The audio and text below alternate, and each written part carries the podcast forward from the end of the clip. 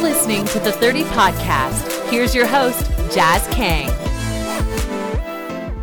What's up, Lakers fans? Recording this on a Thursday. Don't forget, before we jump into things, subscribe to the Silver Screen and Roll Podcast Network. You can catch us uh, anywhere you get your fix, really iTunes, Spotify, Google Podcast, Stitcher, you name it, we're there.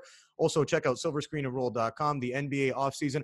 Don't know when it's officially going to start, but the league should have some dates nailed down here over the coming weeks. But we do know the draft is coming up on November November 18th. Up until then, don't forget as well, go to silverscreenandroll.com where we got you covered for all your Lakers content. Joining me today, a man who's been on with me a couple times before now, still hasn't calmed down over back-to-back championships for the city of Los Angeles. A very drunk, possibly, and a very happy Christian Rivas. Christian, what's going on, my man? I'm uh, yeah, I feel great. Not because there's any alcohol in me, but because there is just like a natural intoxication with the Dodgers winning your first championship in your lifetime, which is the case for me. Um, I was born in 1996, so uh, eight years after after the Dodgers won their last championship. Um, and I'm going to be honest with you, I felt more emotional with that championship than than I did the Lakers. I think some of that has to do with the fact that the Lakers are like my day job and I and I cover them so much. But I was talking to my friends about this. I think it's just because this core Dodgers group has hurt me so much and I I really didn't feel that with this Lakers group. Like this Lakers group was good right away, and it was very obvious that they were going to contend. With the Dodgers, you knew they had the talent to contend. You just you know I I don't know what curse they had that was lifted over them, but I'm I'm glad it's gone. Um, I mean, you argue the curse was the Astros, but we won't get into that. we'll spare the details on the Astros thing, right? That was I was kind of hoping they'd play each other. That would have been a lot of fun too, though, in the World Series. Oh yeah, I would. Uh, some it's the idea of taking out the trash yourself. I was I wanted it, but you know, uh, a World Series is is just fine too. well, I it was funny because I you know I, I live in in downtown LA, and I remember when the Lakers won uh, it was i mean people were honking their horns and coming downtown and and you know it was busier than I, i've seen it since the beginning of the pandemic other than maybe the uh, the protest after the uh, george floyd murder but um, it got it was it was crazy down here when the lakers won. Dude when the dodgers won it was insane man. I mean like i was just like what the heck? I couldn't fall asleep till about 2 132 in the morning because there was nonstop uh choppers around you can hear people honking their horns, and then there was a fire right down the block for me that they set in the middle of Olympic and Grand. I'm all for the celebrating. I'm all for the people coming downtown, dancing, having a good time. What I'm not for is breaking things and, and doing all that. And on top of it, we're in the middle of a pandemic, so put some masks on. You know what I mean? Yeah. Like, well, I don't, I don't really understand that. But again, let's not jump into this whole political aspect of it. right. Um, get, getting back to the Lakers, they are now. I mean, again, we don't know when they're officially going to hit the offseason. Uh, the NBA looking at somewhere around 109 to 132 million for the for the salary cap next season. Of course, that's it's going to be a little bit skewed due to the economic fallout of whatever's happening across the world right now with uh, with the coronavirus. But uh, one guy we want to jump into and want to focus on for, for this podcast is Kyle Kuzma. Uh, had a good first couple of years, especially for a guy who was drafted as late as he was. Looked like a promising player. You know, apparently from what we heard, uh, Pelinka and the and the Lakers were were hell bent on on hanging on to him in any AD trade or one of him and, and Ingram and, and Lonzo and, and and Kuzma ended up staying. Um, didn't really have the season we were we were hoping for. And and you're looking at at at what um, you know he did. He ended up averaging uh, 12.8 points, lowest of his career. Uh, also was a 31% three-point shooter, a little bit better than he was last season. Again, not good enough for what we were expecting, and he only played 25 minutes a night. Again, a career career low for him as well. Um, what were your thoughts on on how Kuz performed overall this season? Yeah, I think um, a lot of people had lofty expectations for Kyle Kuzma this season. I was one of them. Uh, I I'm always been a really big fan of Kyle Kuzma, and I don't know if I ever talked myself into him being the third star alongside LeBron James and Anthony Davis. I saw the path for him succeeding on the team because if you think back to last season, Kyle Kuzma was to me the only person that really understood what it meant to play with LeBron James, which is moving off the ball, getting open, standing in the corners for three pointers when he has the ball in the paint. And he he just really seemed to get it. And I figured in small lineups where Anthony Davis plays the center, Kyle Kuzma was gonna play the four with LeBron at the three, and you know he was gonna do a lot of the same things he did last season, just in in smaller spurts. And I think what I really underrated there about his game is how much he values touches and and how he needs time to to get hot and get going because when you look at his shooting percentage from last season um you know when you look at the back the box scores and you go back you say okay well he shot a decent percent from the field uh but when you go back and rewatch the games it's he only shot a decent percent from the field because he missed so many shots in the beginning uh and once he got warmed up it's just he he couldn't miss and um yeah i i, I just think expectations changed midway through this season. It became very clear that Kyle Kuzma wasn't going to be that, uh, as much as fans and even him wanted to be that, or he wanted to be that. Um, but for what he was and how much his role changed throughout the season, I thought he was just fine. I think that's the you know what you mentioned that he was just fine, and I think that's where um, it's a bit of a letdown. I want to say for for Right. for fans, and and you know you look at uh, some media members have been have been pretty harsh on him for what you know he he he brings to the table, and I, I I agree with you. I mean, he was a he was I don't want to say he was a nice piece. He was a piece of the championship puzzle. You know what I mean? And and Right. and I think that when you look at um you know his his playoff totals he averaged 10 points a game down from his regular season uh numbers shot just 43% from the field. That's brutal you know what i mean? That that is not good uh right in line with his with his three point um percentage though during the postseason.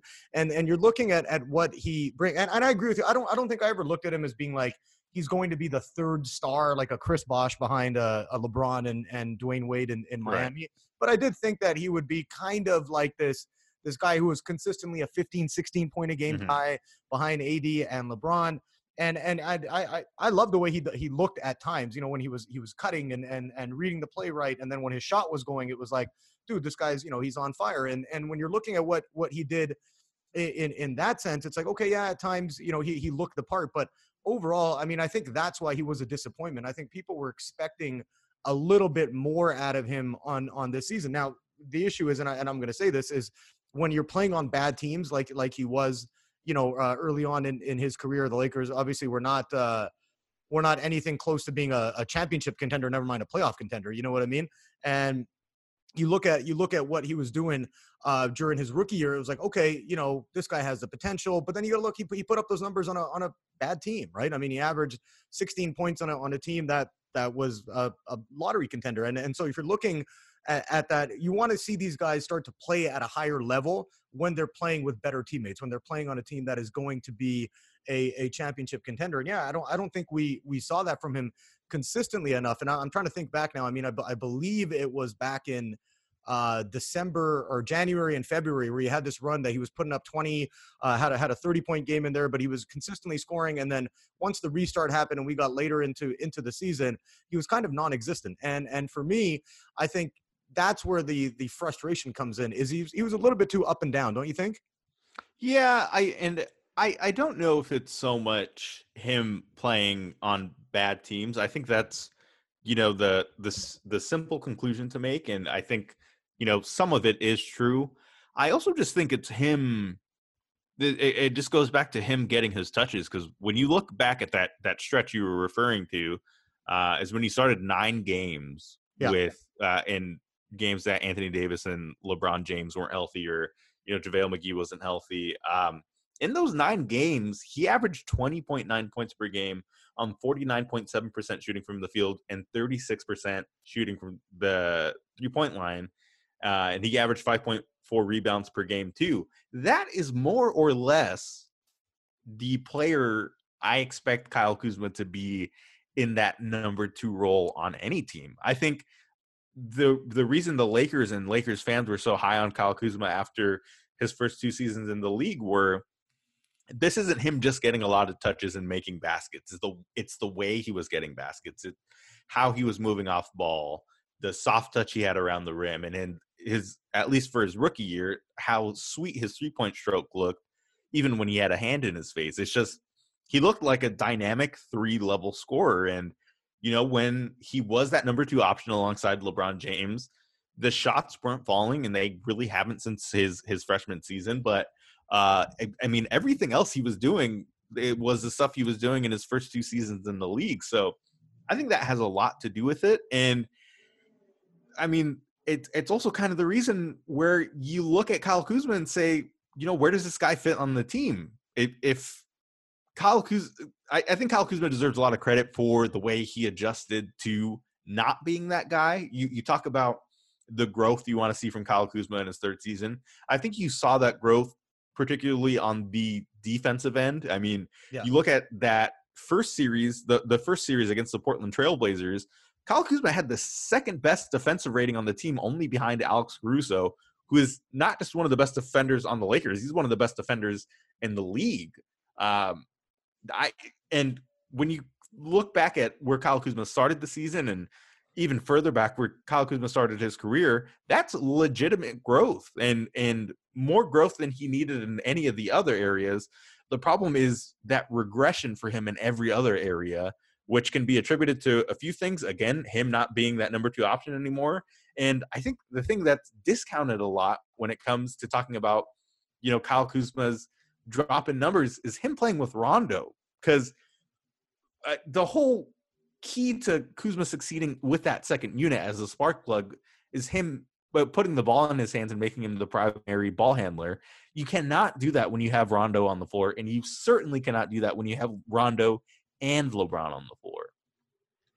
Yeah, that I, that makes sense. I mean, I, I, that breakdown, yeah, when he's playing with Rondo, who again we've seen just play another level in the playoffs. Right. That's why he's called playoff Rondo for a reason. In the regular season, he makes a lot of boneheaded and and head scratching decisions, and you're uh-huh. kind of wondering like, what the hell is this guy watching? I, am with you. You know, when he was playing that, you mentioned that nine game stretch, and AD was out, and you know he was getting starting. I, I noticed a difference with him in his confidence. You know, oh yeah, he knows when he knows he's going to play 30 minutes, you know, for 35 minutes, depending on on the night. Um, he has this different swagger about him, and he's almost afraid like I mean, there was one game I, I, remember. I think they beat the the Mavericks in, in early January. I don't remember the mm-hmm. exact date. He was struggling from the field. He still took twenty through twenty three shots. I think it was. And it's like you know he he has that about him. Like, dude, I know that even if I miss a shot, I'm not coming off. Whereas when you had both LeBron and AD out there, you almost look a little bit too timid. And so uh, you know, I think for him, it's going to be a, a mental thing as well. You know, like you know, he's only 25 years old and he, he still you know can reach another gear I think in his game, but I think mentally for him, that that's going to be kind of the thing that Rob Pelinka and LeBron James, I'm sure, will have a say in it, and, and the rest of the Lakers brass kind of have to figure out. Uh, let's jump into a couple more things about Kuz. We'll do that after a short break. All right, and we're back. Uh, Christian, what, what we were talking about there before the break about uh, about Kuzma. Now, looking at his long term future with the team, uh, he's still on his rookie contract going into year four. Um, they can extend him at a 5.2 million uh, qualifying offer, but he would be an RFA coming up uh, next season. Now, when you when you look at what what he brings, do you do you think that they're going to end up bringing him back, or is that something they should kind of play it by ear and see how it plays out? Because uh, in the piece I did for Silver Screen and Roll with uh, with Windhorst, I mean, he he's like, I would absolutely 100 percent re-sign Kyle Kuzma because that way, at the very least, you have him as an asset. So, how how are you looking at this contract situation with Kuz? I, I think there's some truth to that. I think it all it, it, just all depends on a lot of dominoes falling before next summer because you look at the cap situation that the Lakers are in. Assuming the cap jumps to the 125 million dollar projection it's supposed to, which you know who knows at this point. Yeah. Um, if the Lakers didn't have Luol Deng's six million dollar dead salary on their books, they'd be able to keep Kyle Kuzma's, I believe it's roughly $10 million cap hold, and offer a 30% max contract to somebody like Giannis Antetokounmpo, who, you know, I, I think that ship has sailed for me personally. I don't know. I, I think he probably signs a super max with the Bucks this offseason. Uh, but even like a guy like, you know, Jrue Holiday or uh, Victor Oladipo, who I know a lot of Lakers fans, including myself, would, would be interested in seeing the Lakers take a flyer on. Um, it's just you you can't keep Kuzma's cap hold on the books if you're going to go star chasing. And by everything we've seen the Lakers do over the last few seasons, and the recent quotes from Rob Pelinka about how he wants to sign a player that can you know, play alongside Anthony Davis for hopefully the next eight, ten years. Um, when you when you're making comments like that, I don't know if Kyle Kuzma is that player, and I certainly don't think he's that player or, or can be that player as long as LeBron James and Anthony Davis on the team. Now, that might sound like me saying, you know, LeBron James and Anthony Davis are holding Kyle Kuzma back. That is absolutely not the case. If you have to choose two of those three players, you choose LeBron James and Anthony Davis every time. That's a tough decision, Christian. I yeah. don't know. I don't know. I don't know about that, right? but but what it does mean, at least to me, is if you can sell high on him, uh, on on the prospect of him going to another team and and looking as confident and and as good as he did as a starter on the Lakers, uh, you know, nine games in the 2019-20 season and even in the the two seasons prior to that, you say, all right, well, if we're going to trade a disgruntled superstar like Victor Oladipo, we want to get somebody back that is capable of being a starter, somebody we can have control over in free agency, somebody that's not just going to walk. Um, and I think that's when you get into Kyle Kuzma's value is uh, on one hand, you can look at it as anybody who's trading for Kyle Kuzma is trading for the right to pay Kyle Kuzma. But if you view him as an asset, that's not a problem. I don't know what the Kyle Kuzma's value is in his role with the Lakers, and I think that's kind of what Windhorst was alluding to in his uh in, in the interview you did with him is if you sign Kyle Kuzma to an extension with the type of production he's offering you now, that's a pretty low number. I mean, that's a that's a lower number than other teams would offer him if he did have a breakout season next season if the Lakers traded him. So uh, to that extent, I get it. I just think if, if they're going to star chase and and and using uh, Windhorst logic, it, it, would have to be you know a Kuzma contract extension. It would have to be a Kentavious Caldwell Pope contract extension, and maybe even a Rondo to use in a trade for the 2021-22 season. I don't know how much longer LeBron James is gonna play at this level, but I mean, the 2021-22 season is two years from now. I mean, or I mean, a year from now, realistically. But yeah, it's it's uh it's an interesting conversation to have. I'm glad um, Brian Windhorst brought it up because I think it is a fair argument to make. I just I feel differently about things. Well, yeah, no, I mean, I, I'm with you on that too. I, I think if you're looking at what the what the long term projection of of the franchises, and you know, Rob Pelinka's alluded to the fact, well, eventually they're going to try and have a succession plan plan to LeBron. But I mean, judging by the way he played in Orlando, that guy's got like another three or four years left in him. I don't, I don't think I don't see him slowing down at at any point right now. And um, you know, but like you mentioned, I mean, bringing Kuz back, he's still a nice piece on this team. Is he essential to this mm-hmm. team? Obviously, I, I think we both agree that he's not essential. I mean, you could upgrade him at any point and and and get somebody or even you know trade them and get somebody in of, of a similar skill set who will fit the team just as well. Um, and, and I think that's where the interesting part comes in for, for management. And if you're looking at if, if you do extend them, great. You know, like you mentioned, you, and, and like Windhorst said, it's like, okay, you have an opportunity. You can kind of, um, you know, look at another team who says, hey, we want to get a bit younger. Um, you're probably not, unless it comes with a big package with the Lakers, you know, they have a don't really have many first round picks left, you know, over the coming years because of the AD trade. Um, you know, hard to maybe imagine a team wanting to take, you know, giving a true superstar up with a with a package centered around Kuzma, but you can bring in another veteran piece or a proven piece who might bring you a, another skill set that you're looking for. The issue is though, if you do say, let's say they bring him back on a two three year deal, how much do you think he's worth? Like, are, are you looking at Danny Green type money at 15 million a, a season? What what do you think you're looking at if you try and you know lock him down for three or four seasons? Yeah, that that is the fifteen million dollar question. If you want to put a number on it, um, I I know he probably thinks he will get more than you know 10 15 million i think what with what he is to the to the lakers right now which if we break it down is really just a high energy guy off the bench that can play decent defense and make himself available for like open shots which mm-hmm with all due respect to Kuzma, those guys are a, dime a dozen in the league, and yeah. they they are going to make a lot less over the next few years than he's going to demand in free agency. That is my main argument for trading Kuzma is this iteration of Kuzma, whether or not it's his ceiling or not does not matter. It's his ceiling with the team alongside LeBron and AD. unless he starts knocking down his three point shots with any consistency, then you start to look at you know somebody who is more similar to um Markieff Morris, just a little more defensively versatile. It's it's somebody like uh PJ Tucker, except again that can probably guard the perimeter a little better. That's a player you try to invest in long term. That's a that's a long term investment you make because that's a valuable role player, a, a three and D player at the wing. Like what what team doesn't want that type of player? We have not seen that from Kyle Kuzma yet. Um, his his freshman season, the, the way he shot his freshman season is an, an, an anomaly at this point. Even when you look back to his college numbers, uh, so it it all depends on how you view Kyle Kuzma and how the Lakers view Kyle Kuzma. And if they think this is it for him, this is as good he's going to get with this this group.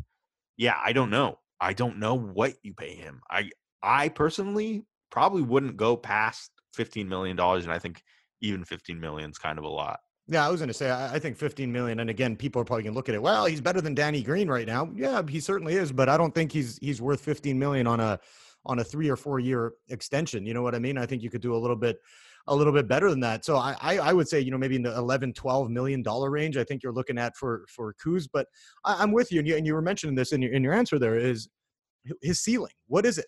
You know, I, I, have we already seen it? Did, did, did we, you know, see the best that he's going to be when he was, you know, in his rookie year there and, and, and putting up the points again on a, on a, not a very good Lakers team. Um, you're going to see the guy that he had 18 points last year, averaging that without, uh, this is the 18 19 season I'm referring to without Anthony Davis and LeBron James for a huge chunk of the year. What is his ceiling? Like where, where do you see him being in terms of his numbers and his his impact? Is he a can can you consistently rely on him playing 30 33 minutes a night or is he are you looking at what and again this is where I think you know I, I was mentioning that earlier is well on a bad team or maybe even just like a fringe playoff team he's probably playing 35 minutes a night. On a championship team, I think you're realistically looking at the role that he had this season at, at 23, 24, 25 minutes per game. And and that's what you're going to get at a Kuz. And then you got to wonder, is this guy worth, you know, 12 to 15 million bucks a season?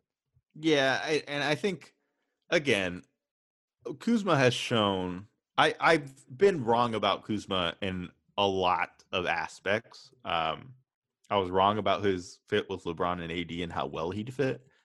Uh, some of those factors I did like I did not expect Rondo having as big of a role as he did this season. Yeah. Uh, but you know, I'm I have no problem admitting I'm wrong.